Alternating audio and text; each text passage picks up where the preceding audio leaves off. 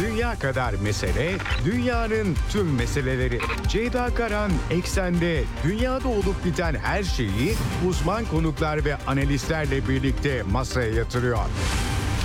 Dünyadaki meseleleri merak edenlerin programı Ceyda Karan'la Eksen hafta içi her gün saat 16'da Radyo Sputnik'te. Ceyda Karan'la Eksen başlıyor.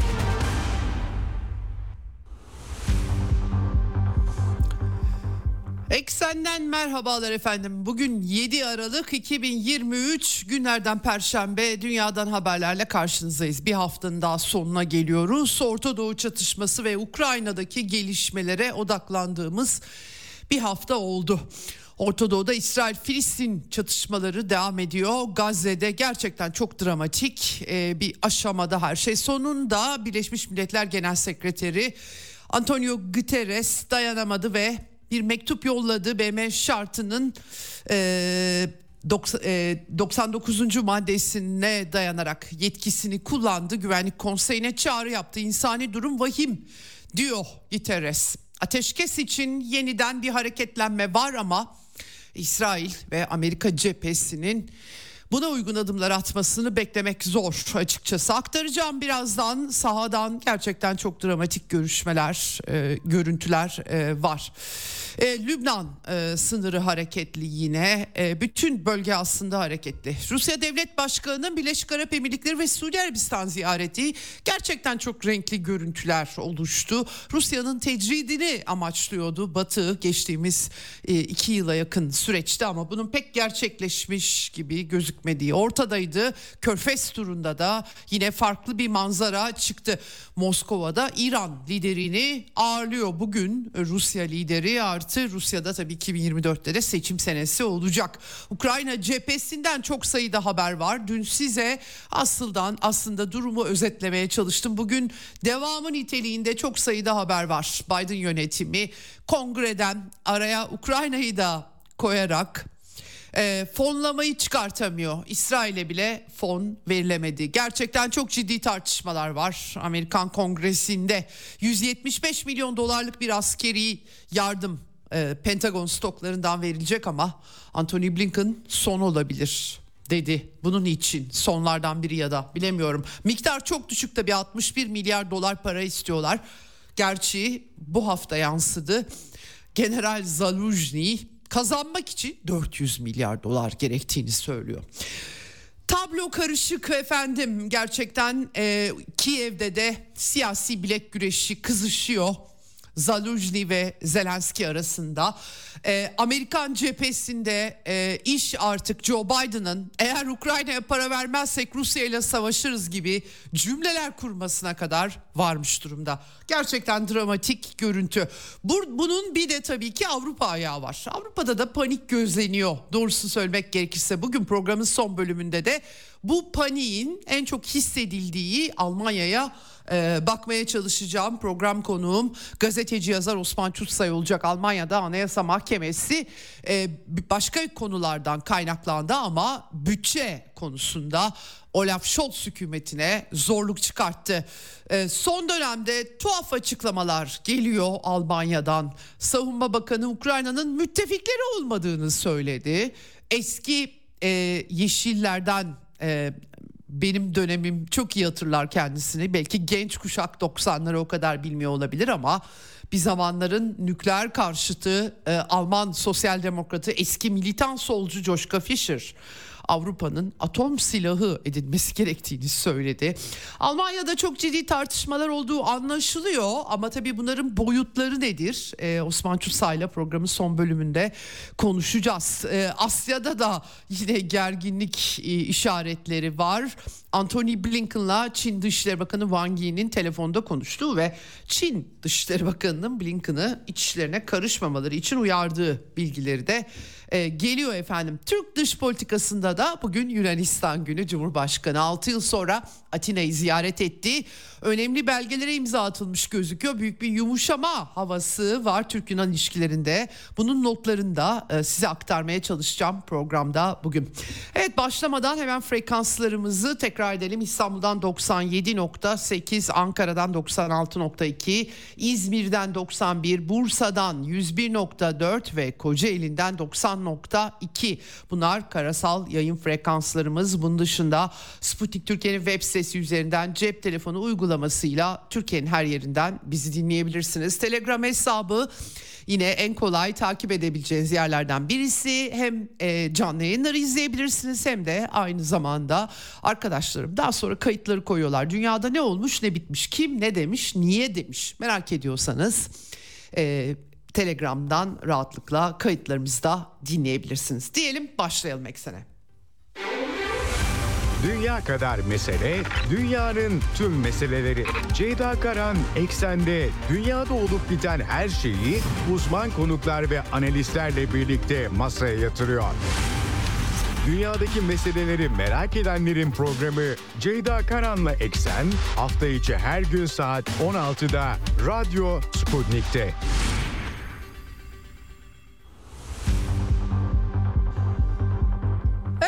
Bugün İsrail-Filistin çatışmalarının 62. günü. İki ayı geride bıraktık.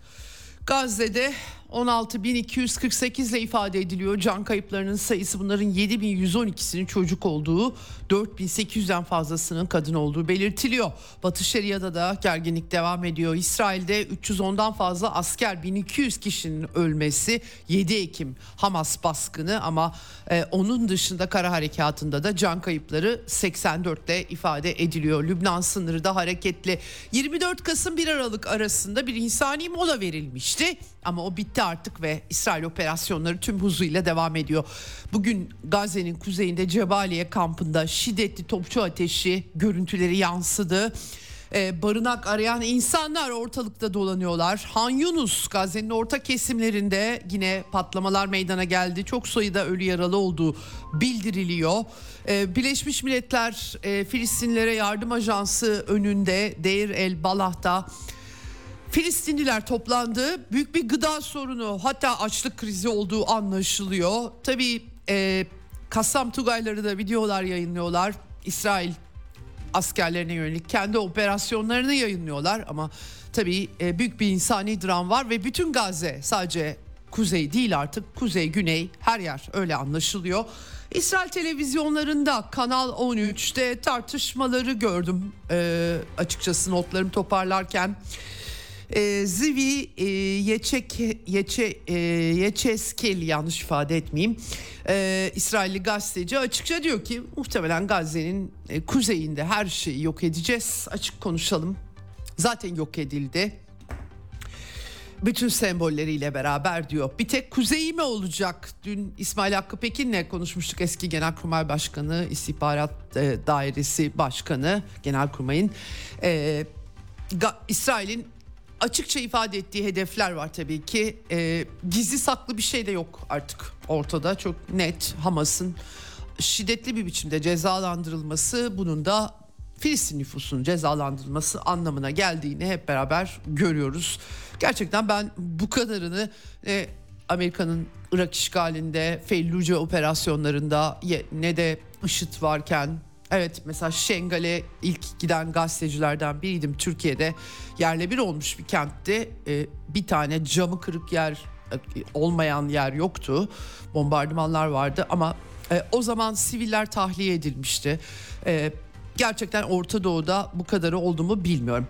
Şimdi bu koşullarda BM Genel Sekreteri Antonio Guterres yetkisini ilk defa kullandı görevi boyunca BM şartının 99.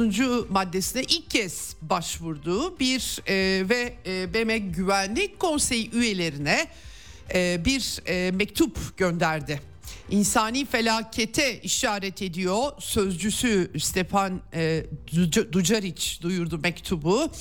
8 haftadan fazladır süren İsrail-Hamas düşmanlığının korkunç insani acılara yol açtığını söylüyor mektupta. Sivillerin büyük tehlike altında olduğunu, sağlık sisteminin tümüyle çöktüğünü, insani operasyonların imkansız hale geldiğini bu koşullarda e, salgın hastalıklar, kitlesel göç vurguları yaptı. Çok acil talebimi tekrarlıyorum dedi. Sorumluluk taşıdığını söyledi dünya toplumunun ve insani ateşkesin ilan edilmesi gerektiğini söyledi. Evet e, hakikaten diyeceksiniz ki BM'den bir şey çıkartamıyorlar ama yani var olan mekanizmaları kullandığı anlaşılıyor. Giteres bana sorarsanız bundan sonra atabileceği en etkili adım istifa etmek olabilir. Bu krizi gerekçe göstererek BM tarihinde istifa eden ilk genel sekreter olabilir mesela. Çünkü ee, İsrail bu arada tabii istif, istifa çağrıları olmuştu daha önce İsrail'den. Bu çağrıları boyun eğmiş olabilir belki ama e, yine de e, belki bir anlamı olabilir. Politik bir anlamı olabilir. Gerçekten çok sıkıntılı.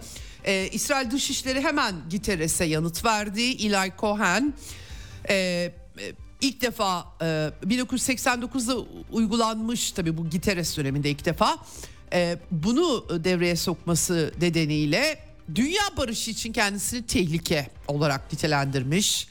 Ee, Hamas terör örgütüne yaşlıların öldürülmesine, bebeklerin kaçırılmasına, kadınlara tecavüz edilmesine onay anlamına gelmektedir demiş.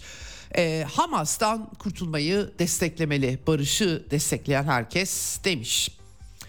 Böyle bir çerçeve var. Dünya Sağlık Örgütü Genel Direktörü Tedros Adhanom Ghebreyesus Etiyopyalı diplomat da tabii Giteres'e destek verdi. İran'dan, Katar'dan destek var. Dışişleri Bakanları telefonda konuştu. İki ülkenin ee, Birleşmiş Milletler'e Güvenlik Konseyi'ne Birleşik Arap Emirlikleri yeni bir tasarı sundu. Ateşkes için detaylarını henüz e, göremedim ama yarın belki daha detaylı aktarabilirim. E, Gazze'deki durumun felaket olduğunu vurguluyor ve kararlı hareket etmek gerektiğini söylüyor e, Birleşik Arap Emirlikleri. Tabii İsrail ile e, ilişkileri sürdürdüğü için de eleştiriliyor ama bu koşullarda hakikaten du- kim durduracak olup bitenleri nasıl durdurulacak? E, askeri hedeflerle yapılıyor olsa bile ortaya çıkan insani dram çok çok büyük gerçekten ve dolayısıyla da İsrail hükümeti bu dramın e, hiç ses edilmeden izlenmesini mi istiyor? E, sonu nerede bunun? Sınırı nedir? Bu soruları doğal olarak herkes soruyor. Şimdi G7 liderleri de Batı bloğu demek lazım herhalde. Japonya, Kanada tabii dahil. Ee, onlar da çevrim içi toplantı yapmışlar. Gazze'de kötüleşen insani krize çözüm ve sivil kayıpları aza indirmek için da, daha acil eyleme ihtiyaç olduğunu söylüyorlar ama içeriye bakıyorsunuz gerçekten hiçbir anlam ifade etmiyor söyledikleri. Zaten akılları fikirleri Ukrayna'nın yenilgisinde işte Rusya'ya elmas ticareti yasağı, Japonya'nın dönem başkanı olarak Ukrayna'ya yeniden 4,5 milyarlık fon yeniden inşa çatışmalar sürerken neyin inşasından bahsettikleri de bu arada çok tartışmalı ama e, kendi kendilerine o, e, devam ediyorlar bu işe ve Gazze'nin umurlar umurlarında olduğunu hiç zannetmiyorum. Sadece medeni batı imajını çok kötü e, zedelemiş durumda ve geri döndürülmesi zor doğrusu. Ama acil eyleme ihtiyaç. Nedir acil eylem? Nedir yani acil eylem? Ateşkes yap, yapılmayacaksa nedir acil eylem? BM örgütleri diyorlar ki bu koşullarda insani operasyon yapamıyoruz. Nedir acil eylem? Çok acayip. Gerçekten e, çok utanmazca ve de tabii ki bu bu e, bu liderliklerin Batı elitlerinin insanlık, insancıllık, insan hakları, e, hukuk falan bunlara dair konuşacak daha fazla pek bir şeyleri kalmış gözükmüyor. Çok inanılır gibi değil. Ben yanlış anlamayın hiç Hamas'ı desteklemiyorum. Suriye'yi hiç unutmuyorum ama bu oluşan tablo kabul edilebilir bir tablo gerçekten değil. Hiç kimse için e, kabul edilebilir değil. Şimdi e, bu arada Financial Times uzmanlara dayanarak haber top, toparlamış ve onun içerisinde açıkça Gazze'nin e, en ağır bombalanan yer olduğu e, tarihsel olarak İkinci Dünya Savaşı'nda Dresden, Köln, Hamburg Nazi yenilgisi döneminde oralara kadar gitmişler. Ben aktarmıştım ilk başladığında günde bin ton bomba ne demek yani o kadar ufak bir yer ki gerçekten akıl sır almıyor. Amerika'nın Musul bombardımanı var mesela içinde haftada 600 e, kullanılmış. Her gün en az 100 füzeden bahsediyoruz İsrail'in gönderdiği e, bombalar Gazze şeridine. Şimdi ee, içeride tabii İsrail ordusu kara operasyonuna devam ediyor. Çok da iyi bilgilenemiyoruz bu konuda. Ee, Yahya Sinvar Hamas'ın askeri kanadının liderinin evinin kuşatıldığını Netanyahu duyurdu. İşte İsrail ordusu silah ve mühimmatları sergiledi. Ele geçirdikleri en büyük e, e, zulalardan biri diyorlar. RPG'ler, tank savar füzeleri, patlayıcılar, uzun menzilli füzeler el bombaları bilmiyorum tabii hakikaten kaynağını. Bir de e, dün size aktarmıştım. Hamas'ın serbest bıraktığı rehinelerle Netanyahu'nun görüşmesi. Sızar demiştim sızdı. CNN International paylaşmış rehineler gerçekten e, büyük öfkelerini Netanyahu'ya İsrail Başbakanı dile getiriyorlar. E, çocuklarıyla birlikte bırakılan e, ama kocası hala Hamas'ın elinde rehin olan bir kadın. Tünellerdeyken kimsenin bizim için bir şey yapmadığını anladım. Bombardıman nedeniyle dışarı çıktık. Gazze yolu üzerindeyken helikopter saldırısına uğradık, yaralandık e, diyor e, demiş. E, kimlerin bırakıldığına dair bir bilgimiz yok. İstihbarat aldığınızı söylüyorsunuz. Hiçbir şey bilmiyorsunuz. E, farklı tünellere götürülmüşler. Erkeklerin güçlü mü olduğunu zannediyorsunuz. Kocam her gün kendini dövüyordu demiş. Kendini dövüyordu. Hangi koşullarda yaşadığını tahayyül edin. Bir de tünellerin e, iki gündür anlatıyorum size. İsrail ordusu tünellerin deniz suyuyla dondu. Hatta başladığı iddia eden görüntüler de vardı. E, kadın demiş ki e, yani e, siz e, hem bombalıyorsunuz hem de su basmaktan mı bahsediyorsunuz? Neden bahsediyorsunuz siz e, demiş ve e, hakikaten e, doğum günü olan bir askerin e, oğlu bir kadının içeride rehine baya bir savaş kabinesine öfke e, terk iki kez terk edildik diye e, ifade etmişler. E, Netanyahu da hiçbir şey diyememiş dün aktarmıştım size. Şimdi bu koşullarda Amerikan yönetimi dün akşam John Kirby Beyaz Saray iletişim danışmanı çıktı ve ateşkese karşı çıktı. BM'nin çağrıları bir tarafa. Ee, desteklemiyoruz ateşkesi. Ee, belirli amaçlar için yerelleştirilmiş insani duraklamaların devamını destekliyoruz. Ne demekse bu. Gerçekten çok acayip. E, rehinelerin bırakılması için çalışıyor. 8 Amerikalı var içeride demiş. Açıkçası demiş Hamas'ın İsrail halkı için bir tehdit olmaktan çıkarılmasını istiyoruz. Çünkü henüz başarılmış değil demiş. Evet. E, ve ayrıca Gazze'nin güneydeki operasyonları da destekliyorlar. Nereye gidecek o zaman bir insanlar kardeşim? Yani böyle bir saçmalık olabilir mi? Yani o zaman e, böyle insanlıkla insancılıktan falan da bahsetmesinler. Dost doğrudan söylesinler yok edeceğiz diye mesela. Çünkü anlamsız ve çok göze giriyor bu söylemleri. E, Hamas'ın lider kadrosunun ortadan kaldırılmasını faydalı bir taktik gördüklerini de belirtmiş. Sadece Gazze'de mi yoksa başka ülkelerde de e, faydalı bir taktik olarak görüp görmediğini anladığım kadarıyla kimse sormamış kendisine. Çünkü suikast Türkiye dahil Lübnan ve Katar'da suikastlere yönelebilecekleri İsrail'in tartışılmıştı bu hafta. Şimdi e, Amerika'nın bu tavrı normal. E, zaten e, dün İsmail Hakkı Pekin'in işaret ettiği gibi efendim e, Amerika'ya silahlar, şey İsrail'e silahlar Amerika'dan gidiyor. 7 Ekim'den bu yana 200 kargo uçağıyla 10 bin tondan fazla askeri teçhizat ulaşmış. En son 200. kargo İsrail ordusu açıklamasını yaptı bunun da. Ee, ve e, tek sıkıntı tabii e, aktaracağım birazdan Ukrayna bağlamında ama e, 14 milyar doları e, çoğu 61 milyar doları Biden'ın savaşı Ukrayna'ya gitmek üzere.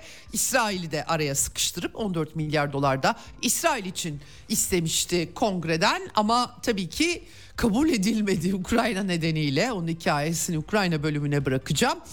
Ee, buna gerek var mı onu da bir emin değilim. Zaten İsrail demek Amerika demek, Amerika demek İsrail demek. Dolayısıyla ee, e, Bernie, Bernie Sanders e, bu arada e, red vermiş e, bağımsız senatör e, Demokrat cephedeydi aslında Vermont senatörü ama İsrail'in yanında da duruyor. Fakat bu koşullarda e, biraz tabii ortaya nahoş görüntüler çıktığı için İsrail'den kendisini daha uzak gösteriyor.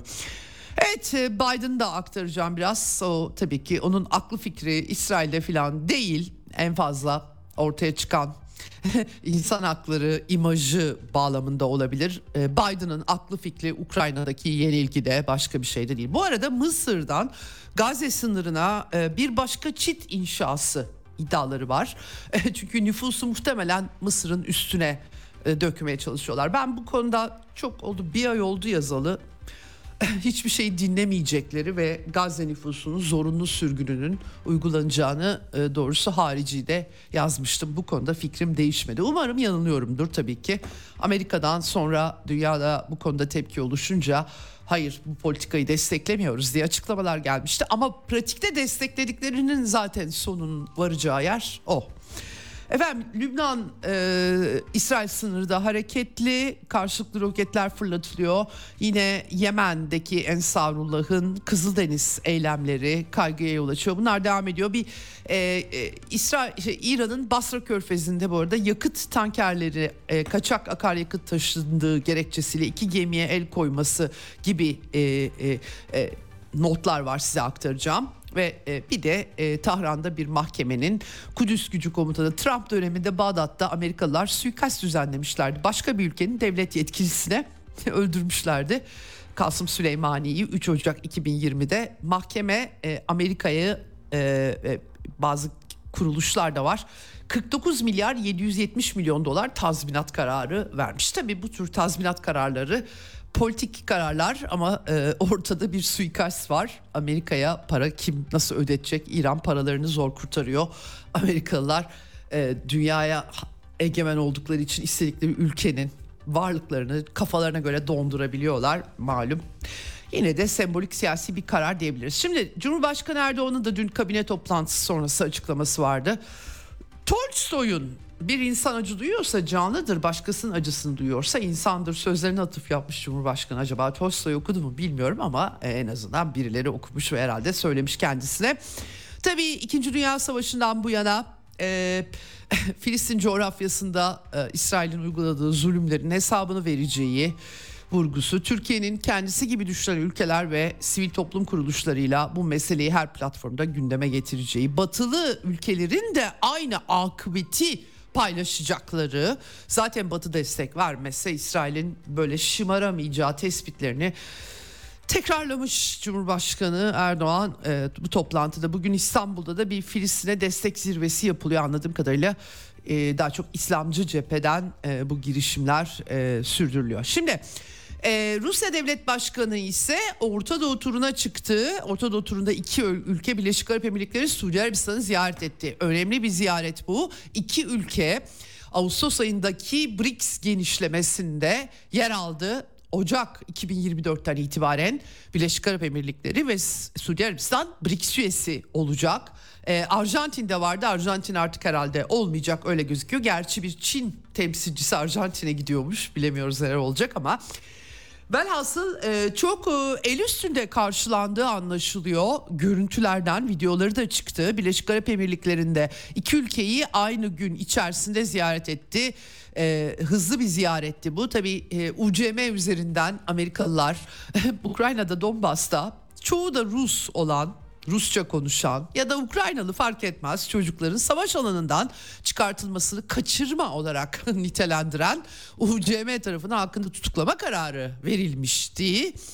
Ee, e, çok tartışmalı tabii ki bu karar. Çünkü isteyen gidip Moskova'ya çocuğunu da geri alabiliyor. Neden böyle bir dava var? E, tabii e, bu tartışmalar bununla birlikte vaktiyle e, evrensel hukuk ilkesi gibi şeylerin de altını bir güzel oydu.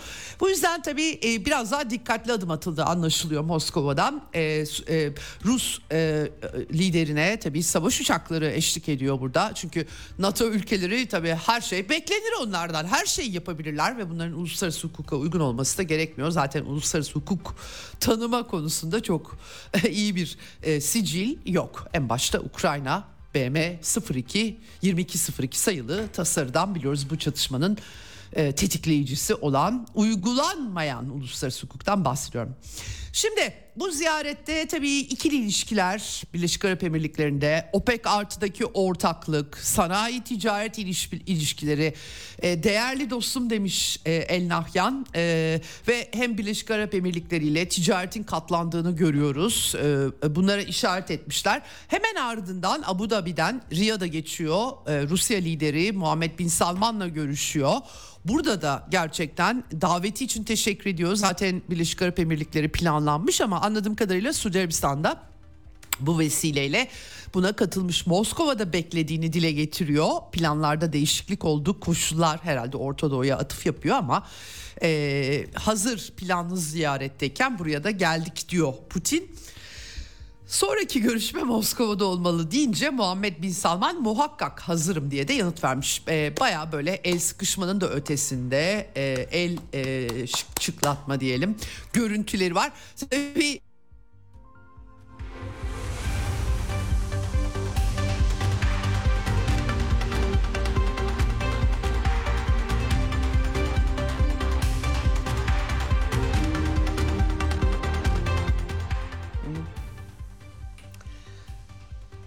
Evet küçük bir kopukluk olmuş arkadaşlarım hemen bana geri döndüler. Ee, Anthony Blinken'ın Suudi ziyaretinde bütün gece Muhammed Bin Salman tarafından bekletildiği ancak sabah görüşmenin olabildiği Amerikan medyasına sızmıştı. Amerikalı e, Joe Biden gidemedi de tabii ki İsrail'e gidip döndü Amman'a da gidememişti. Dolayısıyla dikkat çekici e, bütün bunlar Putin'in el üstünde ağırlanması. Filistin meselesini sormuşlar Riyad'da 3 saatlik görüşmeden sonra Putin'e o da e, tabii sürgün, zorunlu sürgün Mısır'a.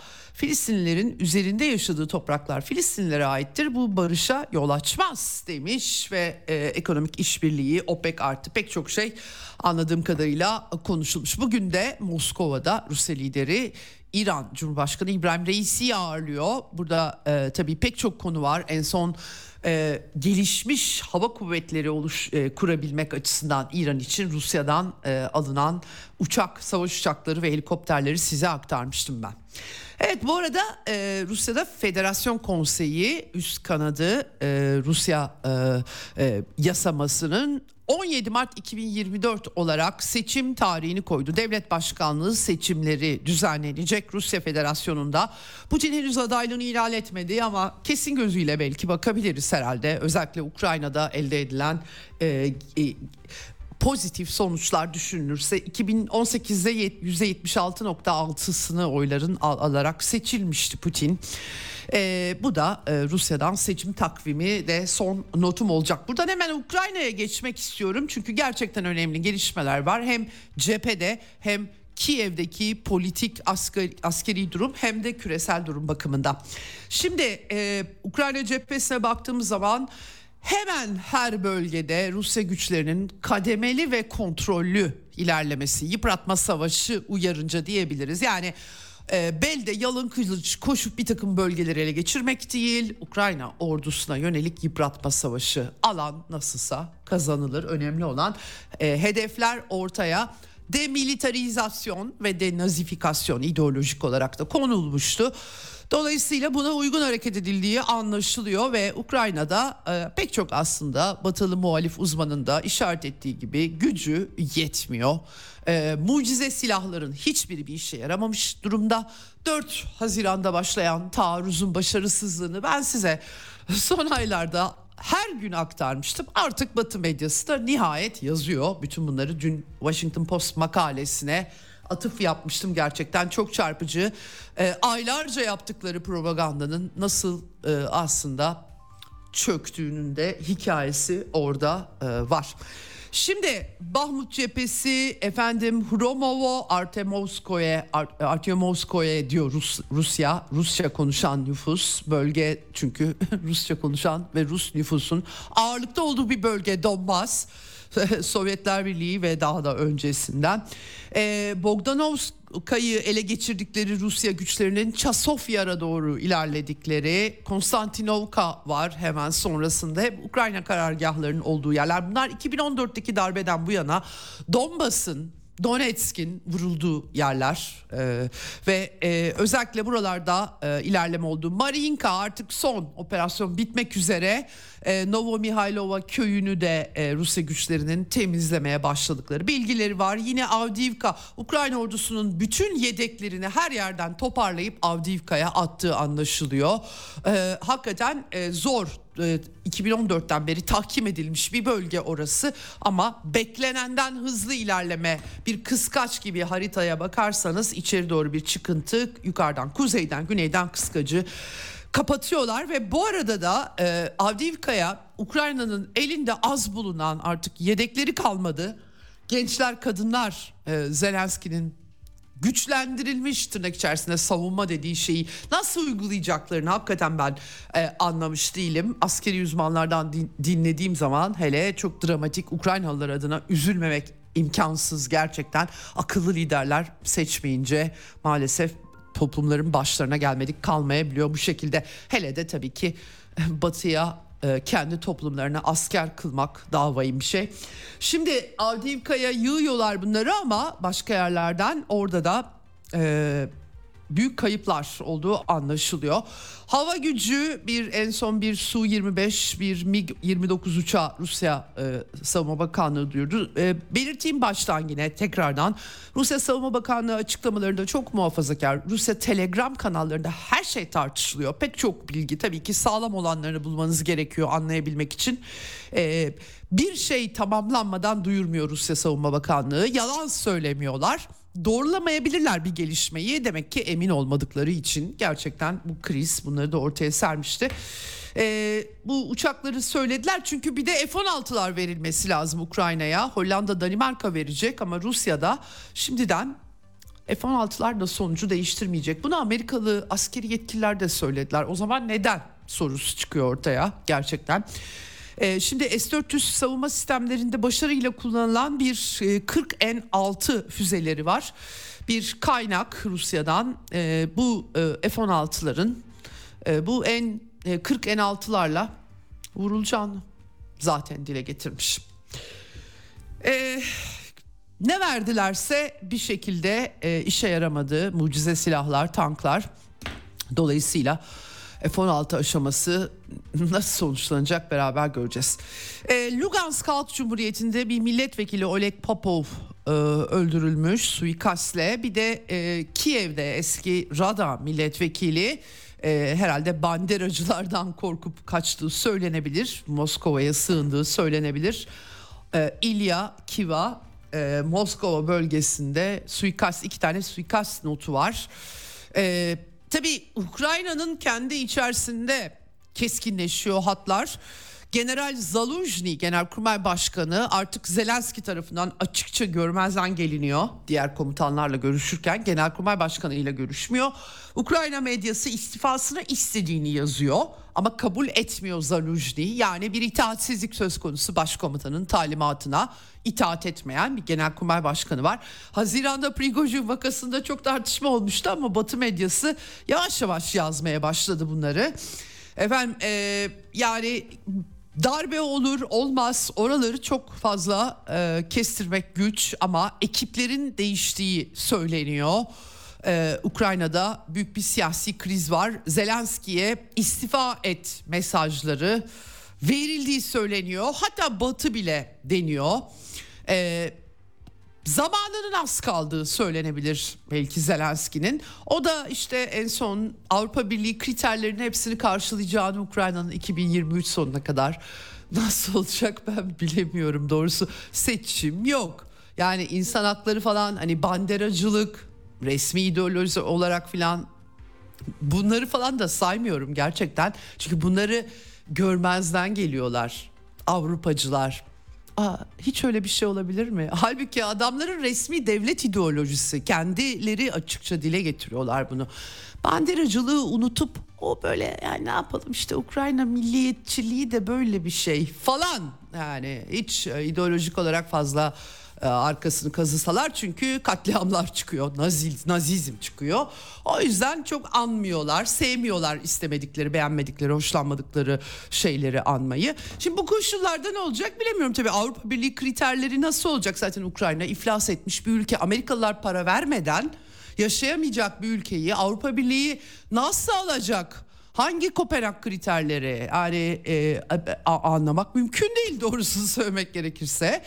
E, ve kendileri e, çok acayip tabii e, bu konudaki tartışmaları e, Avrupa basını da bunları biraz deşmesi lazım. Onlar da yeterince deşmiyorlar tabii ki. Şimdi Amerikalılar dün aktardım size aslında detaylı. Dün Anthony Blinken akşam 175 milyon dolarlık çekirdek nohut parası yani bir askeri yardım tahsis ettiklerini Pentagon'dan depolardan yapılacak bu. Ee, sonuncusu olabilir diye duyurdu. Ee, içinde HIMARS'lar, topçu mühimmatı, harm anti radar uçak füzeleri vesaire vesaire var. Ne, neyi değiştirecek bilmiyoruz. Ee, Biden çıktı e, ve kongreyi çok sert eleştirdi. Ee, kongre bu Ukrayna çatışmasını açıkça Biden'ın savaşı olarak gördüğünü dile getiren vekillerle dolu ve yanlış da düşünmüyorlar açıkçası. Burisma Enerji Şirketi'nden tutun da Biden'ın 2014 ve öncesinde uzun kolları var. Ukrayna'ya uzanan oğlu Hunter Biden dahil olmak üzere. Dolayısıyla ve inadı bunun üzerinden. Biden o kadar tehlikeli şeyler söylüyor ki yalnız e, e, yani öyle bir cümle kurmuş ki e, eğer para vermezseniz Ukrayna üzerinden Rusları yenmeye çalışmazsak doğrudan savaşacağız demiş açıkça. Putin'in kazanmasına izin veremeyiz demiş. Ee, bunlar çok e, tabii ki e, sorumsuzca cümleler. Ne demek istiyor? Nükleer silahlı güçler olarak Rusya ile savaşacaklarını mı söylüyor? Bunu istemediklerini dile getirirlerken gerçekten çok sorumsuz bir politikacı tabii. Kimileri demans rahatsızlığına bağlıyorlar bilemiyorum ama tehlikeli. John Kirby Beyaz Saray sözcüsü e, Ukrayna eğer ek yardım vermezsek çatışmada yenilmesi riski yüksek diye açıkladı. Tuhaf olan şu 61 milyar dolar kongreden çıkartamıyorlar. Çok zorlanıyorlar. Belki düşürerek daha da çıkartırlar 15 Aralık'a kadar. Ee, sanıyorum bir 9 günlük bir süre var. Ee, ama zaten General Zarujni'nin 400 milyar dolar istediği yansımıştı kazanabilmek için. E, o zaman zaten kazanamayacakları bir şey Şöyle izahı var çünkü o 61 milyar dolar aslında 31 Amerikan eyaletindeki savunma şirketlerine gidecek. Yani Amerikalılar faydalanacaklar. Ukraynalıların da işte orada kanı akıyor. Efendim kısaca özetle Amerika'daki ahlaksız tartışmaların özü bu. G7 liderleriyle de görüştü. Ee, işte dün demin aktardım ee, şöyle bir insani duruma Gazze'den bahsedip asıl dertleri Ukrayna. Ee, inanılmazlar gerçekten ee, ve e, bu tabi senatodan yansıyanları dün senato tasarıyı oylamayı reddetti. Cumhuriyetçiler birlikte hareket ettiler. Yarın Amerika'daki tartışmalara ayrıca bakacağım e, program konuğumla birlikte. E, Senato'da Cumhuriyetçiler Mike Johnson e, temsilciler meclisi başkanı gayet iyi organize etmiş gözüküyor. Açıkça şunu söylüyorlar tabii ki iç, iç hesaplaşmalar da var burada. Cumhuriyetçiler güney sınırı, Meksika sınırı ve göç sorununa atıf yapıyorlar. Biden bunlardan bahsetse seçilemeyeceğini düşünüyor demokrat seçmen nezdinde. Ee, ve tabii ki Ukrayna konusunda da izahat istiyorlar. Kardeşim yani neyi hedefliyorsunuz? Bu paraları niçin istiyorsunuz? Kazanamayacaksınız zaten uzatmak için çünkü uzattıkça kazanabileceklerini mi düşünüyorlar? Ee, tabii çok büyük paralar verildi Ukrayna'ya. Hani hiç para verilmedi dense 110 e, milyar dolardan fazla zaten para verildi. Ee, Zelenski bir fiyasko olup da iptal etmişti kongre üyelerinin tartışmaları. Çünkü senatoda çok gürültülü kavgalar olmuş, tartışmalar olmuş daha doğrusu. Generallere bağıran senatörler Mitt Romney, e, Mitch McConnell ve Lindsey Graham bunlar Ukraynacılardı. Ama Ukrayna projesi çökmüş durumda. İki partili destek de çökmüş durumda tümüyle. E, Mitt Romney salonu terk etmiş resmen. Ee, Ukrayna'ya destek verenler artık burada tabii 2024 başkanlık seçimi de artık kampanya sezonu açılıyor. Ukrayna projesi oyununun sonlarına geliyoruz. Tabii dediğim gibi 15 Aralık'a kadar ne gibi pazarlıklar olur? Ukrayna'ya başka fonlar hani sizin eyaletlere gidecek. Zaten para oraya gitmeyecek ki 3-5 kuruş Zelenski'ye atacağız. Gerisi bizde kalacak diye ikna eder, edebilirler tabii ki Amerika'da her şey olabilir. Ee, seçim sezonu da başladığı için e, bunları göreceğiz ama e, tabii e, durum çok parlak gözükmüyor. E, Ukraynalılar da bunun farkında. E, şimdi e, bu arada Trump da e, Trump Biden bilek güreşi de başlamış gözüküyor. Bir kampanya bağış etkinliğinde Joe Biden demiş ki e, Trump aday olmasaydı ben olmazdım demiş. Yani ben sırf Trump'a karşı e, Amerikan demokrasisini e, öldürüyor Trump. Tabii Biden ve demokratlar sayesinde müthiş cici bir Amerikan demokrasisi var. E, Amerika'dan farklı gözüküyor olabilir dünyadan. Gerçekten çok 180 derece farklı gözüküyor durum yalnız onu belirtmek lazım. Şimdi e, tabii e, Biden tatsız şakalar da yersiz şakalar da yapıp işçilerle sohbetinde nükleer e, düğmelerim var biz var bizim de falan gibi cümleler kuran da adam yani nihayetinde.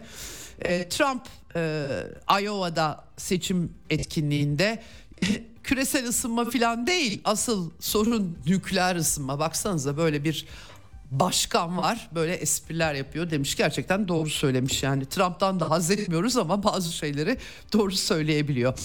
E, Cumhuriyetçilerin tartışmaları var. E, Vivek Ramaswamy e, Cumhuriyetçi Parti içerisinde aday olanlardan o da Joe Biden ve rakibi Nikki Haley kendi partisinden bunların ortak noktaları olduğunu söylemiş. Ee, bunlardan biri de Ukrayna'nın doğusunda askerlerimizi savaşmak üzere göndermek istedikleri 3 vilayeti bize söyleyememeleri, ismini bile bilmedikleri yerlerle ilgili böyle işlere kalkışıyorlar e, demeye çalışmış efendim. Şimdi Amerika'da durum bu tartışmalar çok. E, Rusya'nın e, Büyükelçisi, Washington Büyükelçisi Anatoly Antonov yazılı bir açıklama yapmış ve demiş ki e, doğrudan Rusya ile çatışmadan bahseden Amerikan liderliğinin gerçekle bağı koptu. Joe Biden'ın Ukraynalıları e, Rusların üzerine sürmekte başarısız olursak sonra cepheden biz savaşacağız gibi cümleleri sorumsuzca saçtığı için tabii herhalde müdahale etmek durumunda kalmış. Gerçi başka yetkililer de söylüyorlar. E, tabii burada şeyi kullanıyorlar Avrupa'da da kullanıyorlar. Rusya Ukrayna'da kazanırsa Paris'e kadar Berlin'e kadar yürüyecek falan gibi böyle cümleler kuruyorlar. Ee, Avrupa kamuoyuna e, neokon cephenin pazarladığı en, son dönemde pazarladığı en önemli şey bu. Ee, normalde liberaller niyet okumaktan hoşlanmazlar biliyorsunuz ama bu, bu bunlar böyle değil tabii ki. Ee, Anatoly Antonov e, ise demiş ki bu tür korku hikayeleri e, inanılmaz harcamaları Rusya'yı dizginlemek için yapılan inanılmaz harcamaları vergi mükelleflerine ve aklı başında siyasi güçlere haklı göstermek amacıyla uyduruluyor demiş. E, ayrıca e, Rusya ve NATO ülkelerinin doğrudan çatışmasını basit bir durum gibi konuşmaya başlayan ABD'nin gerçeklikle bağını tamamen yitirdiğini söylemiş. Evet çünkü e, nükleer güçlerin kapışmasının sonu bütün insanlık için son derece nahoş olabilir. E, dolayısıyla bu çalışmadan kaçırmakta fayda var. Rusya'nın dış istihbarat servisi direktörü Sergey Narishkin de bu arada Razvetçik istihbaratçı isminde dergi için bir makale yazmış. Bence dikkat çekici saptamalar var. Rusya liderliğinin bakışını da aslında anlatıyor. Müzakereye hazırız diyorlar zaten başından beri İstanbul'da 2022'de Mart ayında yaptıkları gibi. E, ama Narişkin demiş ki e, özellikle e, Kiev cuntasına daha fazla destek verilmesi... E, buna devam edilmesi muhtemel e, kara deliğe dönüşse bile Ukrayna diyor. Vietnam Savaşı'ndaki gibi e, bu işi uzatmaya çalışacaklar diyor. E, eğer aklı selim bir iktidara gelirse tabii ki değişebilir e, ama e, yine de bunlar ikinci Afganistan'a dönüştürecekler. Hedefleri de uzarsa Rusya çöker beklentisi demiş gerçekten beklentilerinin bu olduğunu, e, Ukrayna'daki yorucu mücadelede Rusya'nın tükenmesini bekleyecekleri. Yalnız tabii bunu beklerken Avrupa, NATO kendi içerisinde çatlaklar yaşıyor. Orada kim nereden tükenecek? Orada da bir risk var onu hesaplıyorlar mı? Emin değilim.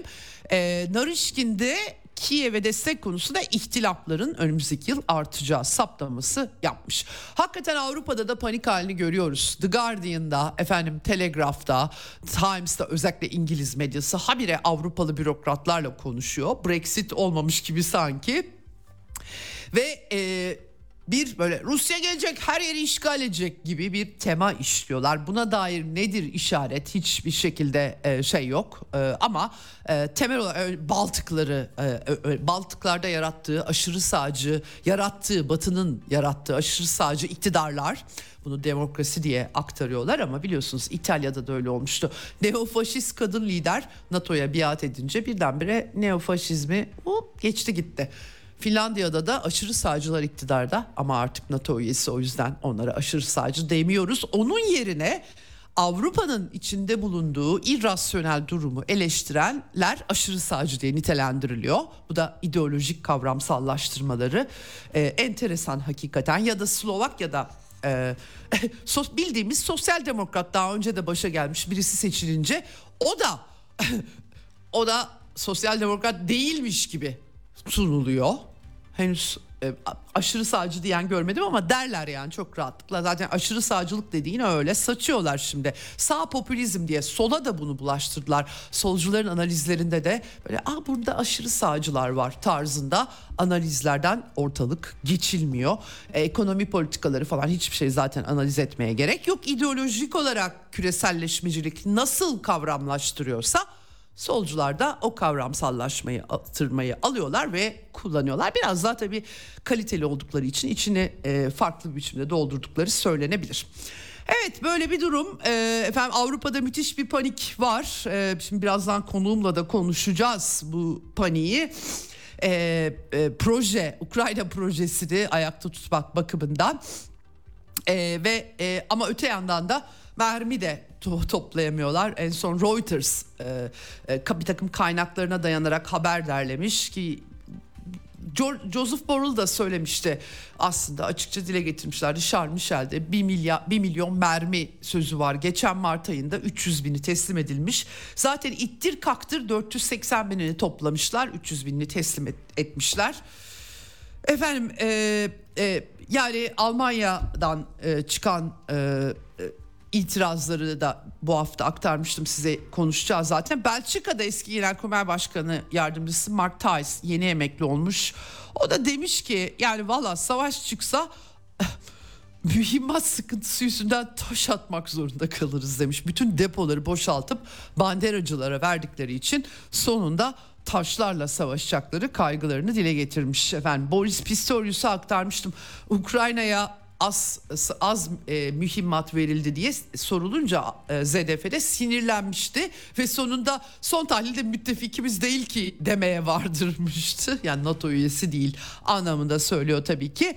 E, e, ama e, büyük sıkıntılar tabii Almanya'da siyasi, ekonomik meseleler, teknik resesyon Almanya zengin bir ülke elbette ama işlerin yolunda gitmemesi durumları var. E, dediğim gibi e, size bu hafta aktarmıştım. Avrupa Barış Fonu'ndan Almanya'nın Kiev'e e, iki taraflı e, milyarlarca dolarlık askeri e, yardımı e, meselesi var.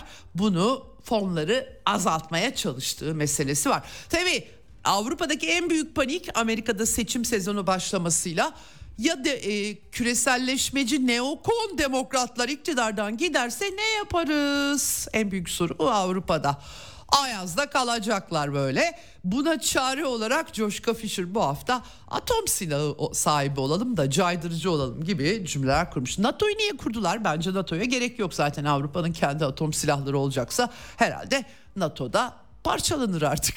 Bilmiyorum çok tuhaf her şey tuhaf. Evet e, şimdi böyle e, durumlar var. E, bu gerçekten son dönemde Kasım sonu okuduğum bu Almanya meselesinde en önemli yazı benim. E, NATO Askeri Komitesi eski başkanı emekli general Harald Kuyat'ın makalesi kendisi aynı zamanda e, Bundeswehr'in Alman ordusunun eski genel müfettişi adam bu işin nasıl kötü yönetildiğini Annalena Baerbock gibi Alman politikacıların sefaletini fan, fanatik diye nitelendiriyor Alman siyasetine. Çok gerçekten dikkat çekici. Bir atın gözlerinde at gözlüğüyle koşması prensibine göre politika yürütülüyor diyor Alman politikaları için. Çok gerçekten önemli bir söyleşi Harald Kuyat'ın söyleşisi. Alman liderliğinin e, bütün deneyimleri, tarihsel deneyimleri ayaklar altına aldığını söylüyor. Ukrayna çatışmasının önlenebileceğini söylüyor. Rusya'nın 2021 aralığında NATO ve ABD'ye defalarca söyledim size anlaşma önerdiğini hatırlatıyor.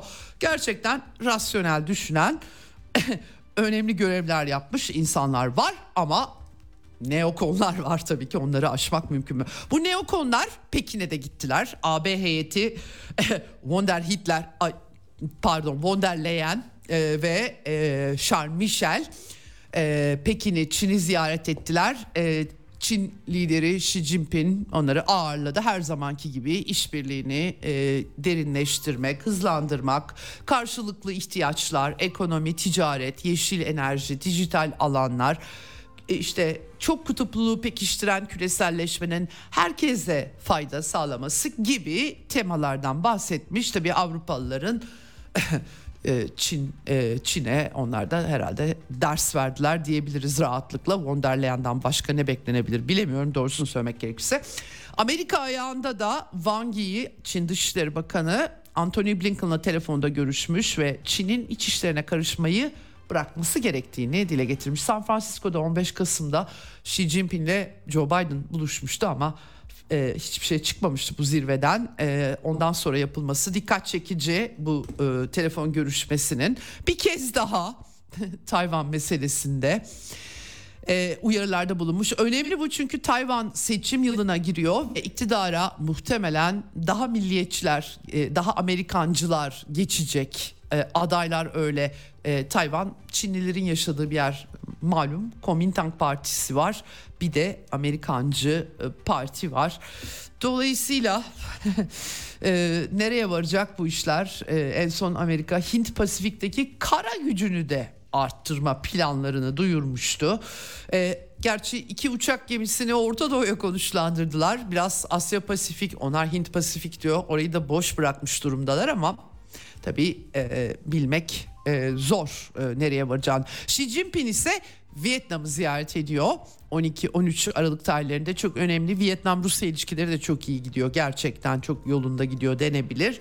Ee, ve şimdi e, bir tarihsel olarak Vietnam'la Çin, Çin arasında her zaman gerilimler olmuştur. Ama bunları aşmaya yönelik bir ziyaret olduğunu anlayabiliriz. Bu arada Laos e, BRICS'e katılmak için e, bilgi talebinde bulunmuş. E, Yatırım Bankası e, başında Dilma Rousseff'in Brezilya'nın eski devlet başkanının bulunduğu e, ilgilenen ülkeler artıyor. Tabii İtalya'nı bu hafta aktardım size. İtalya Amerikan talimatıyla Çin'le kuşak yol girişiminden çekilmişti. Giorgia Meloni e, e, İtalya'nın ilk başta Çin'le böyle bir girişimde bulunması e, Avrupa'da çok tepki çekmişti. Değerlerimizin altına uyuyor İtalya demişlerdi. Şimdilerde o değerleri görüyoruz tabii ne hallere düştüğünü ama neyse. Şimdi e, ve e, Cumhurbaşkanı'nın Yunanistan ziyareti var Türk dış politikasında. 6 yıl sonra gerçekleştiriyor. Cumhurbaşkanı Katerina Sakelaropoulou ile bir araya geldi. Mitsotakis ile bir araya geldi. Dostluk mesajları Cumhurbaşkanı'nın aslında göç krizinde, göçmen krizinde adalar meselesinde bir gece ansızın gelebiliriz demişti Cumhurbaşkanı. Gerçi onu söylemedim dedi ama kayıtları var tabii. e, şimdi e, önemli bir e, e, çözülebilecek bir soru sorun yok iki ülke arasında vurgusu var Cumhurbaşkanı'nın. Hakikaten çok büyük memnuniyet e, ifade etmiş. Ege'yi barış denizi yapmaktan bahsetmiş. Çözülemeyecek sorun yok derken ortak aynı coğrafya, aynı iklim, aynı kültür, aynı gelenek. Çok doğru şeyler söylemiş. Çok güzel cümleler hakikaten. Miçotakis de öyle. 7 günlük turistik vize sağlanacakmış Yunan adalarına gitmek için. E, ayrıca ikili ticaret hacmini arttırmak, efendim Avrupa sürecinde destek olmak genellikle Yunanistan veto ediyor ama AB süreçleri neyse. Ee, Kıbrıs'tan pek bahsetmemişler galiba. Bir tabii dostluk bildirgesi var. Bu sembolik bir bildirge ama bu da önemli. Olumlu gündemi teşvik etmek. Ee, iki ülke liderlikleri de yeni seçildi.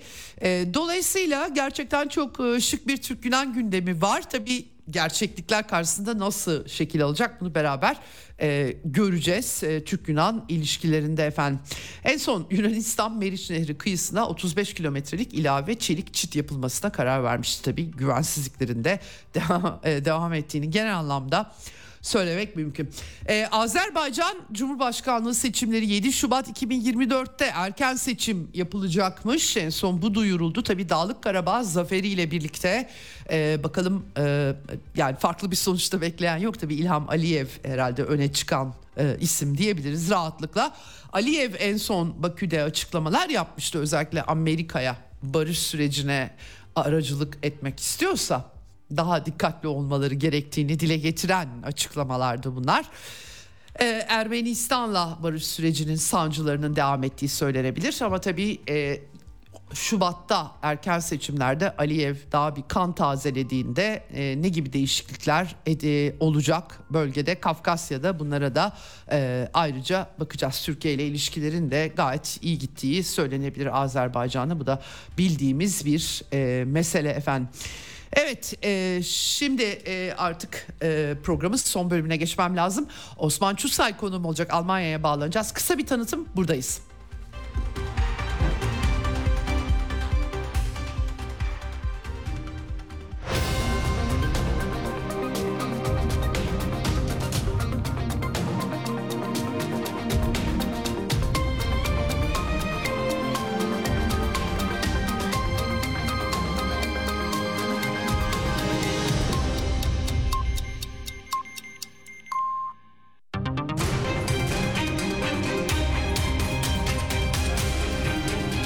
Radyo Sputnik. Anlatılmayanları anlatıyoruz. Ceyda Karan'la Eksen devam ediyor. Evet Eksen'in son bölümündeyiz. Telefon hattımızın diğer ucunda Almanya'ya bağlanıyoruz. Gazeteci yazar Osman Çusay var. Hoş geldiniz yayınımıza. Merhaba, iyi yayınlar. Çok teşekkür ediyorum katıldığınız için. Eksene e, epeydir Almanya'da neler olup bitiyor, neler nasıl tartışılıyor merak ediyordum doğrusu ama bu hafta böyle Almanya'dan gerçekten çok çarpıcı açıklamalar geldi. Ukrayna kriziyle birlikte Avrupa'da bir panik e, e, gözü gözleniyor. Almanya'da e, da varmış gibi bir hava var. E, sevgili Osman abi, e, hakikaten uzaktan e, tabii ki izlenim olarak söylüyorum. E, tam olarak net nasıl tartışılıyor bilmiyorum ama Scholz hükümetinin oldukça e, Anayasa Mahkemesi kararı bütçeyle ilgili e, bu karardan sonra oldukça zorlandığı anlaşılıyor. Savunma Bakanı Pistorius e, silah verme söz konusu olduğu zaman yetmiyor silahlar, mühimmatlar. Müttefikimiz değil ki Ukrayna gibi cümleler kuruyor. Bir de tabii bizim hayatımızın bir kısmını etkileyen yeşil neokon diyebileceğimiz Joshka Fisher'da sanki bir başka panik ayağını temsil ediyormuş gibi e, kendisini ben nükleer silahlara Amerika'nın yerleştireceği silahlara karşı muhalefetinden hatırlıyorum. Avrupa'nın atom silahı olması gerekiyor diye açıklamalarını gördük. E, biraz şaşırdık açıkçası. Gerçi Yugoslavya'daki rolünü biliyoruz, başka rollerini biliyoruz. Böyle çok acayip bir manzara var. Bir yandan da Sarah Wagenknecht'ın yeni partisi var. E, neler tartışılıyor e, Almanya'da? Yani benim uzaktan izlediklerim tam olarak neye denk düşüyor? Bütçe krizinden Scholz hükümetine, Ukrayna paniği nerede Almanya, nerelerde e, pa- panik var mı gerçekten? Nasıl okuyorsunuz siz bu bütün bu söylemleri ve gelişmeleri? E, pek itiraf edilmeyen bir panik olduğunu söyleyebiliriz. Yani Hmm. Bunu nereden çıkar, çıkarıyoruz? İşte Ukrayna ile ilgili yaptığı açıklamalardan hükümet ve hükümet bu arada Cumhurbaşkanı da sayalım. Ee, İsrail ile ilgili İsrail'deki İsrail'in Gazze'deki çıkışıyla askeri çıkışıyla ilgili açıklamalardan hı hı. anlıyoruz. Nasıl anlıyoruz? Ee, bütün bu açıklamaların arka planında daha doğrusu bu e, sözlerin arka planında ya bize yeterince destek vermiyor bu halk kuşkusu olduğunu söyleyebiliriz. Yani hmm. şöyle Ukrayna'daki maceraya halk e, tamam yani evet e, kem küm ama olan bize oluyor ya da İsrail'de İsrail'deki daha doğrusu İsrail'in Gazze'deki askeri müdahalesinde ya bir dakika orada neler oluyor siz burada bize ana akımda bir şeyler söylüyor gösteriyorsunuz. Ya sürekli de bir propaganda da var gerek Kiev hmm, hmm. gerek İsrail'in dokunulmazlığıyla konu, hmm. konusunda ama yani bir dakika ne oluyor? Halkta bence böyle bir kuşku oluşmaya başladı fakat bunun üzerinin örtülmesi gerekir. Biz şeye bakalım ee, seçim e, şu anda anketlere göre şunu söyleyeyim anketlere göre hmm. hükümet çoktandır düşmüş durumda. Yani hükümetin yüzde otuz beşlerde bir oyu var. E, fakat hükümeti düşürmemekte direnen bir büyük yani arka plandaki büyük güçler de var. Çünkü ortam fena halde karışabilir. Ortam hı hı. hakikaten itiraf edilmemiş ama e, bir büyük ya sanki bir yerlerden bir, bir büyük dalga gelecek ve böyle insanlar bir biçimde bekliyorlar. E, bu sessizliği e, daha doğrusu bu homurdanmayı duymak isteyenler duyuyor, duymak istemeyenler de duymuyor. Şimdi en büyük e, yayın kurumu hala onlar da bir Bild gazetesini de yayınlayan Axel Springer grubu. Hı hı. Yani açık bir biçimde bu hükümet gitsin e, şeyini açtı. Yani bu, e, hmm. bu, bu, bu da böyle olmaz diye bir erken seçim. Zaten federal Almanya'da erken seçimler istisna değil. Evet. Yani sık sık erken evet. seçim yapılır. Evet. Şimdi burada da her an o söz konusu şimdi burada sorulacaktır. İyi de neden erken seçim? Çok basit. İşlem hakkı işler hakikaten istendiği gibi yürümüyor. Özellikle bu son hmm. e, bütçedeki yani Şimdi evet. e, bazı demokrat arkadaşlarımız hemen zıplamasınlar bak orada demokrasi var diye. Burada başka bir şey var. 2021 bütçesindeki hmm. 60 milyar avroluk bir ek kredi e, ek bütçeyi bir ek kredi olanağını, borçlanma olanağını Anayasa Mahkemesi amacına uygun kullanılmıyor diye reddetti. Çok özetle böyle söyleyebiliriz. Hükümet de buna e, mırın kırın etti ama e, kabul etmek zorunda kaldılar. Şimdi bu başka bir şey. Bu blokaj. Yani bu kurumlar arasında birbirini denetleme meselesi böyle büyük çok büyük e, ekonomik ve toplumsal kurumlarda, da, kurumlaşmalarda, büyük devletlerde bu, bu bu olması gereken bir şey. Çünkü e, evet. bütün bir sistem ortadan kalkabilir. Ciddi bir sorun var. Yani Almanya'da ciddi bir sorun var. Bunu nereden çıkarıyoruz? Şu anda birçok önümde bütün e, e, seçim anketleri var şu anda. Burada hepsine bakıyoruz. Şu anda e, rakipsiz bir biçimde Almanya için alternatif dediğimiz e, birçok çevrede aşırı sağ denilen bence de doğru. Çünkü içinde faşizan gruplar da var. Ama e, bunlar iki, buna ikinci parti şu anda. Ve e, hı hı. sistem tamamen kendini bu partiden nasıl korurum moduna ayarlamış durumda. Olacak hı gibi de değil çünkü e, şöyle bir şey yani geniş halk kitleleri hep söylüyorum 21-22 milyon emekli var bu ülkede ve bunların gelirleri çok düşük. Bir. ikincisi buraya gelen göçmenler burada başka bir havayı da ayaklandırdılar. Yani zaten yoksul olanlar ya dışarıda bizden de yoksullar buraya geliyor. Biz ne olacağız kardeşim demeye başladılar. Buna ben refah şovenizminin kullanılması diyorum. Bu faşizmle ve ırkçılıkla pek açıklayamıyoruz bu son gelişmeleri.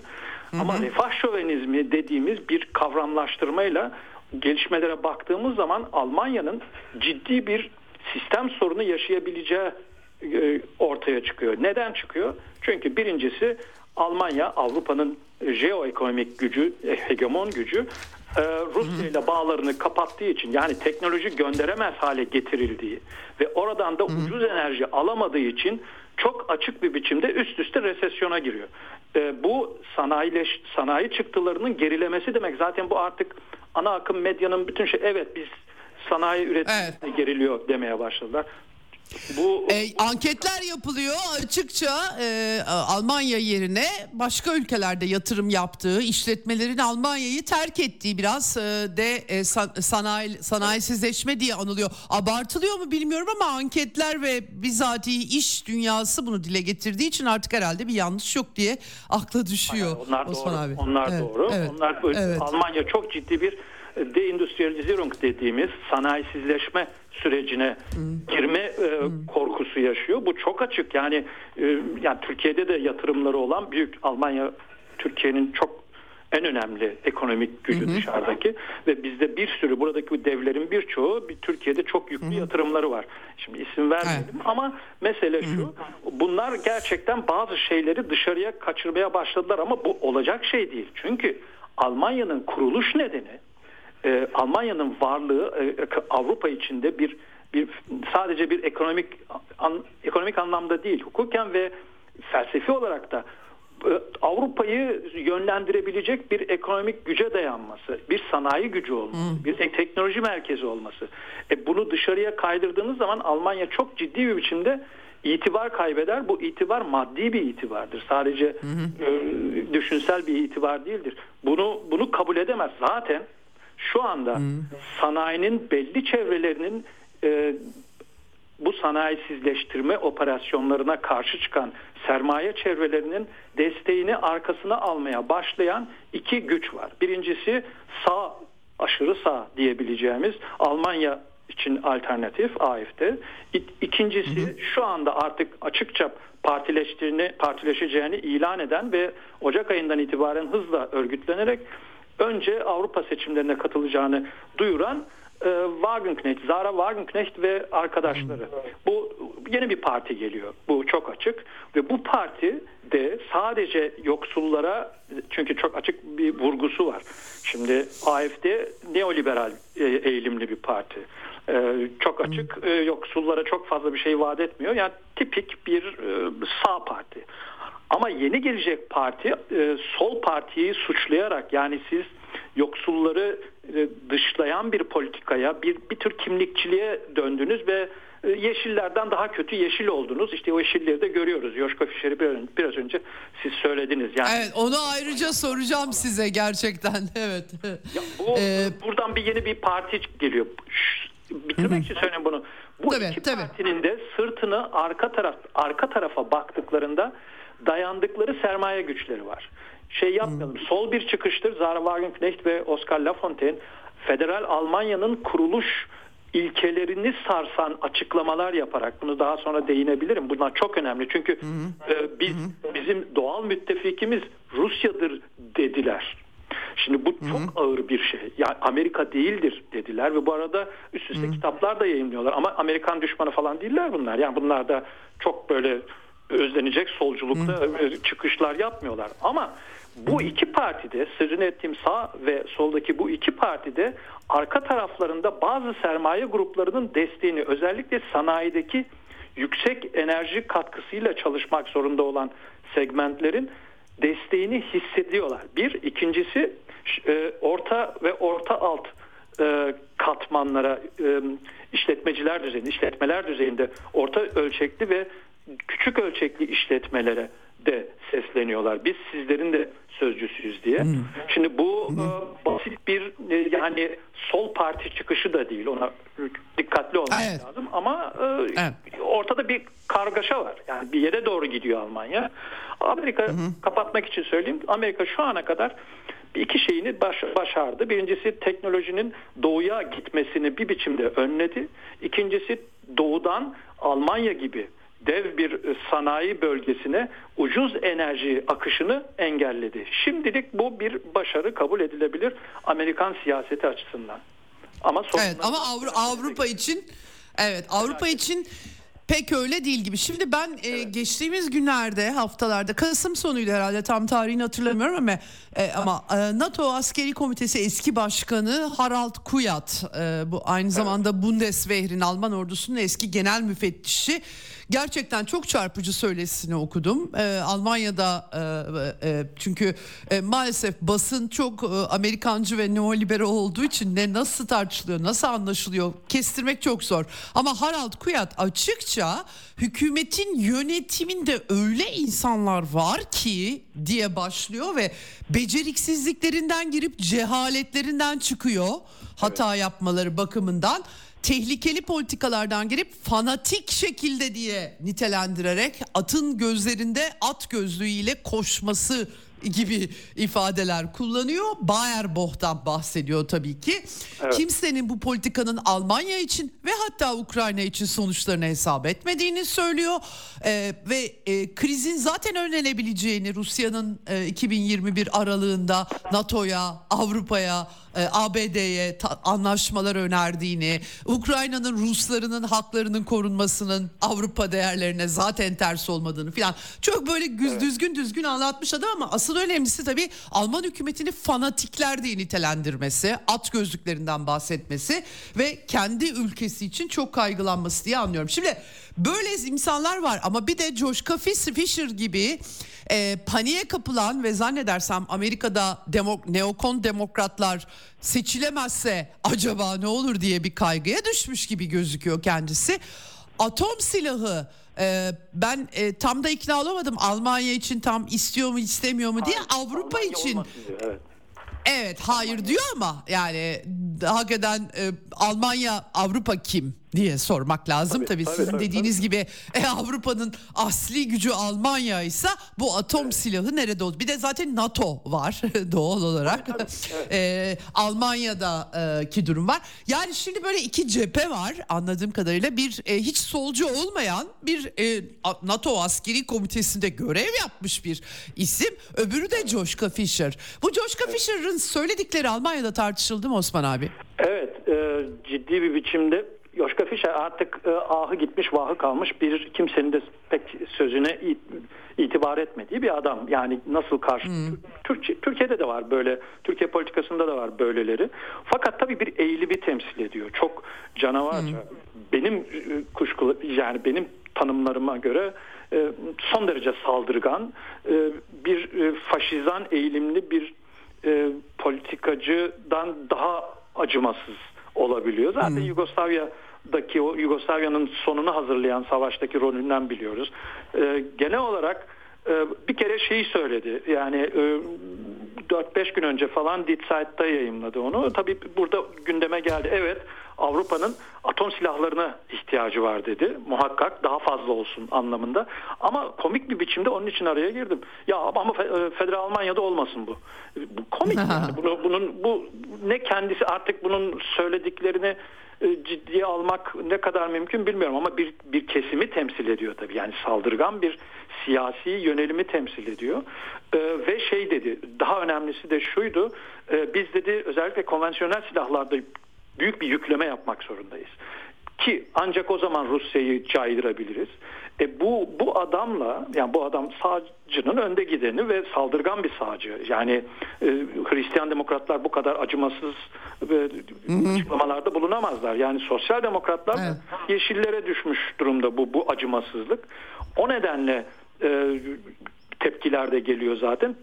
Esas dikkat çektiği mesele bizim muhakkak e, konvansiyonel silahlardaki bir e, üretim artışına geçmemiz lazım ve o caydırıcılığı oradan başlayarak atom silahları Avrupa düzeyindeki atom silahlarına e, buna ekleyerek bir caydırıcılık yaratmamız lazım. Çünkü Rusya çok kötü. Yani şeytan olarak öyle söylemiyor ama onun bunların şeytanı demek ki Rusya. Bir. İkincisi evet. Boris Pistorius'un açıklaması muhtemelen senin de açıklamalarında yani zaman zaman dikkat çekmiştin.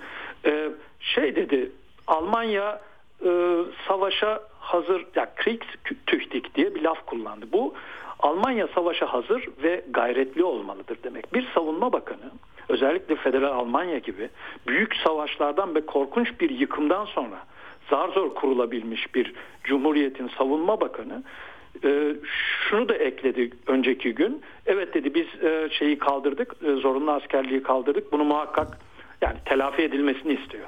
E, bu çok büyük bir hmm. hataydı dedi. Bu e, hmm. açıkça silahlanma çağrıları. Yani bu çok açık bir biçimde toplumu da silahlanmaya itecekler. E tabii o e, şeyin Anayasa Mahkemesi'nin bu ek bütçede reddetmesi ve 60 milyarlık hükümetin elinden bir e, kozu geri alması e, ekonomiyi çok kötü sarsacak. Özellikle sosyal güvenlik alan, hmm. alanında sarsacak. Yoksullara daha da yoksullaşacaklar. E, bu e, hükümetin ayaklarının altındaki toprağın daha hızlı kayacağını gösteriyor. E, bu tür hmm. adamlar da tam da böyle bir zamanda ortaya çıkıyorlar. Fakat e, dediğim gibi e, sistem şu anda kendisine bir denge arıyor ve o baktığı zaman iki korkusu var. Birincisi aşırı sağ dediğimiz çünkü aşırı sağ diyoruz biz onlara ama Fransa'da e, Le Pen iktidar ha deyince gelebilir. E, şeyi gördük, Hollanda'yı gördük. E, şeyi görüyoruz. Yani Polonya'yı falan gibi öbür tarafları da görüyoruz. İtalya'da zaten malum zaten Fransa İtalya birliği sağlanırsa çok e, tuhaf bir şey olacak. Aşırı sağ bir e, de, e, eksen kurulmuş olacak. E, bu Almanya'da bu devreye girerse Avrupa'nın hangi neresini neresinden tutacaklar onu e, hiç kimse bilmiyor. Pek de bilemiyorlar ama zangır zangır titriyor. Osman abi şunu soracağım. Ya ben bu aşırı sağ konusunda kafam biraz karışık benim. Acaba Avrupa'dan mı fazla? Çünkü sanki küreselleşmeci liberaller beğenmedikleri herkese rahatlıkla aşırı sağcı diyebiliyorlarmış Doğru. gibi bir izlenime kapılıyorum doğrusu.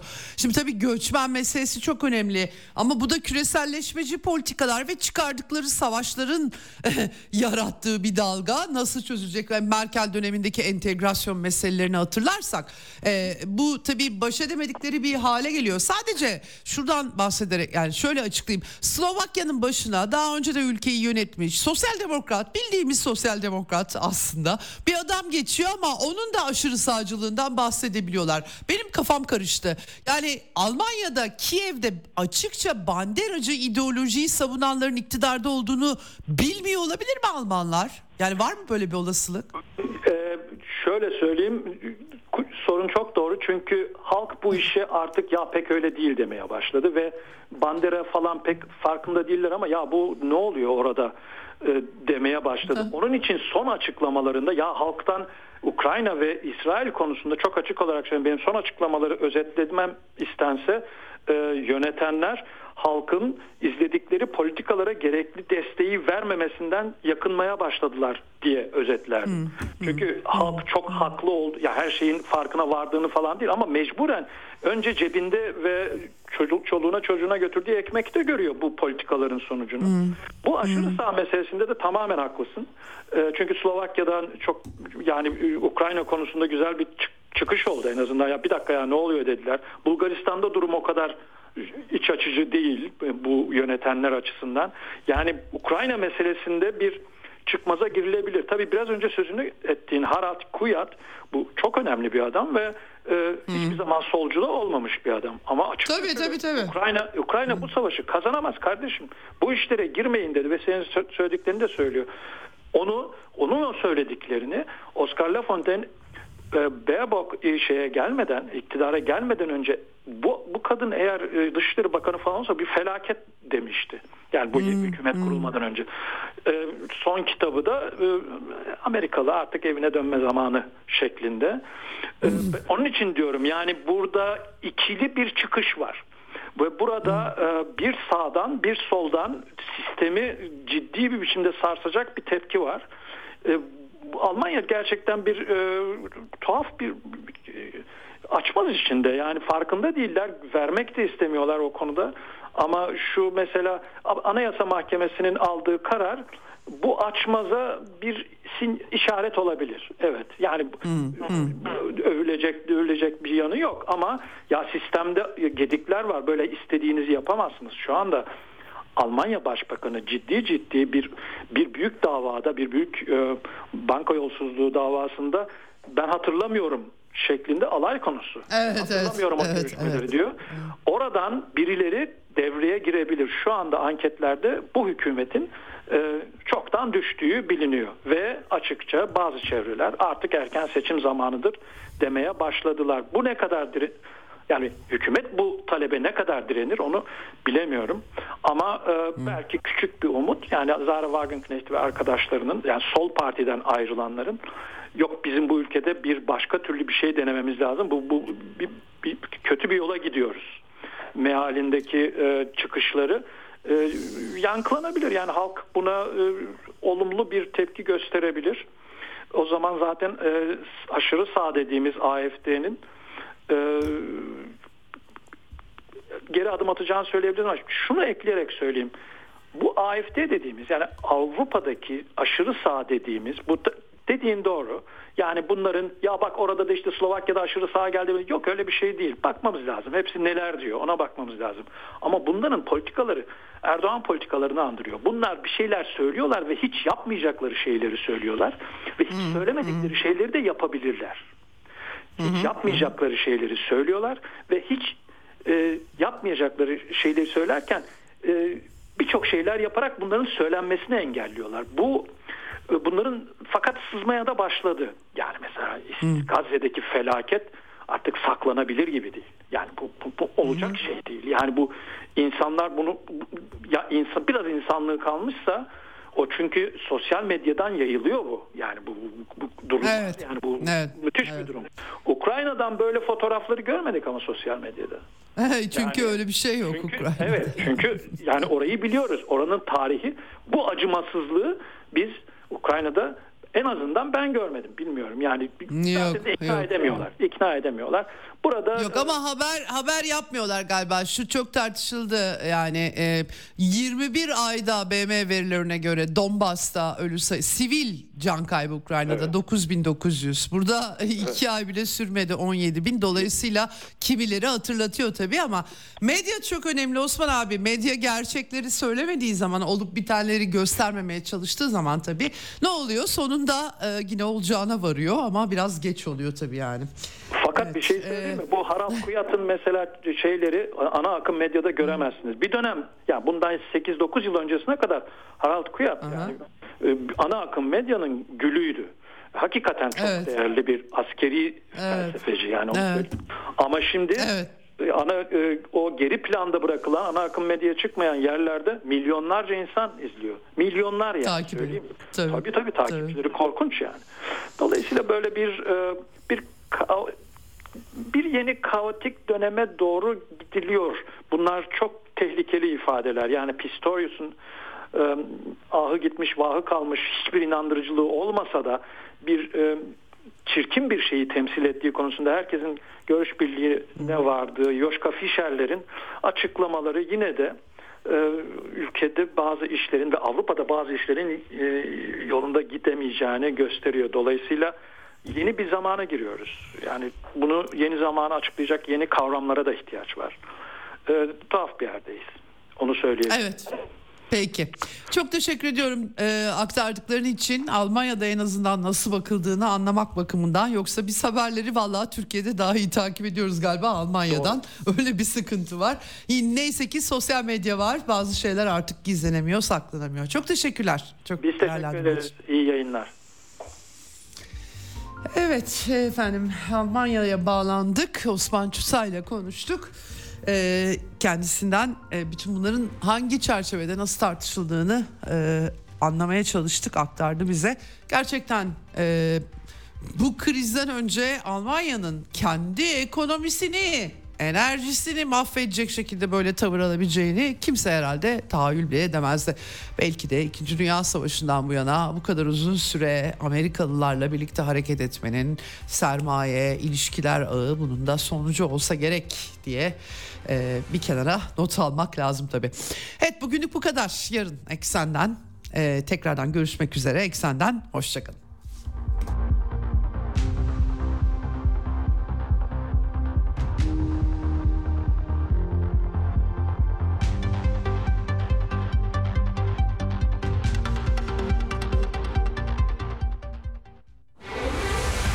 Ceyda Karan'la Eksen sona erdi.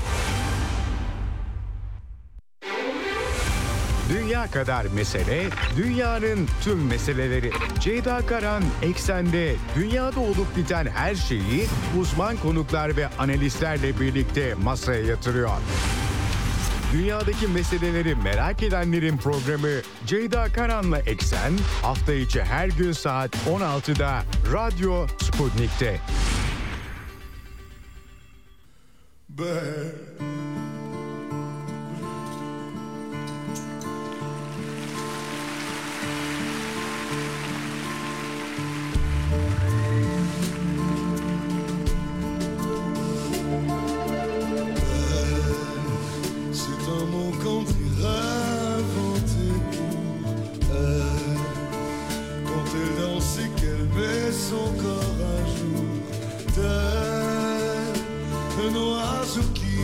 ses ailes pour s'envoler.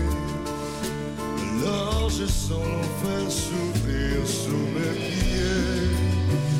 J'ai posé mes yeux sous sa robe de gitane. À quoi me sert encore de prier Notre-Dame? Quel celui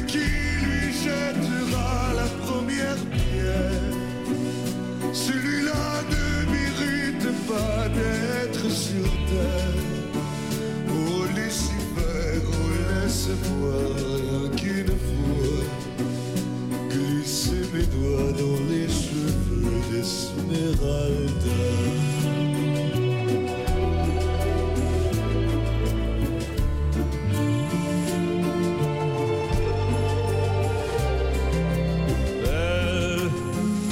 Le diable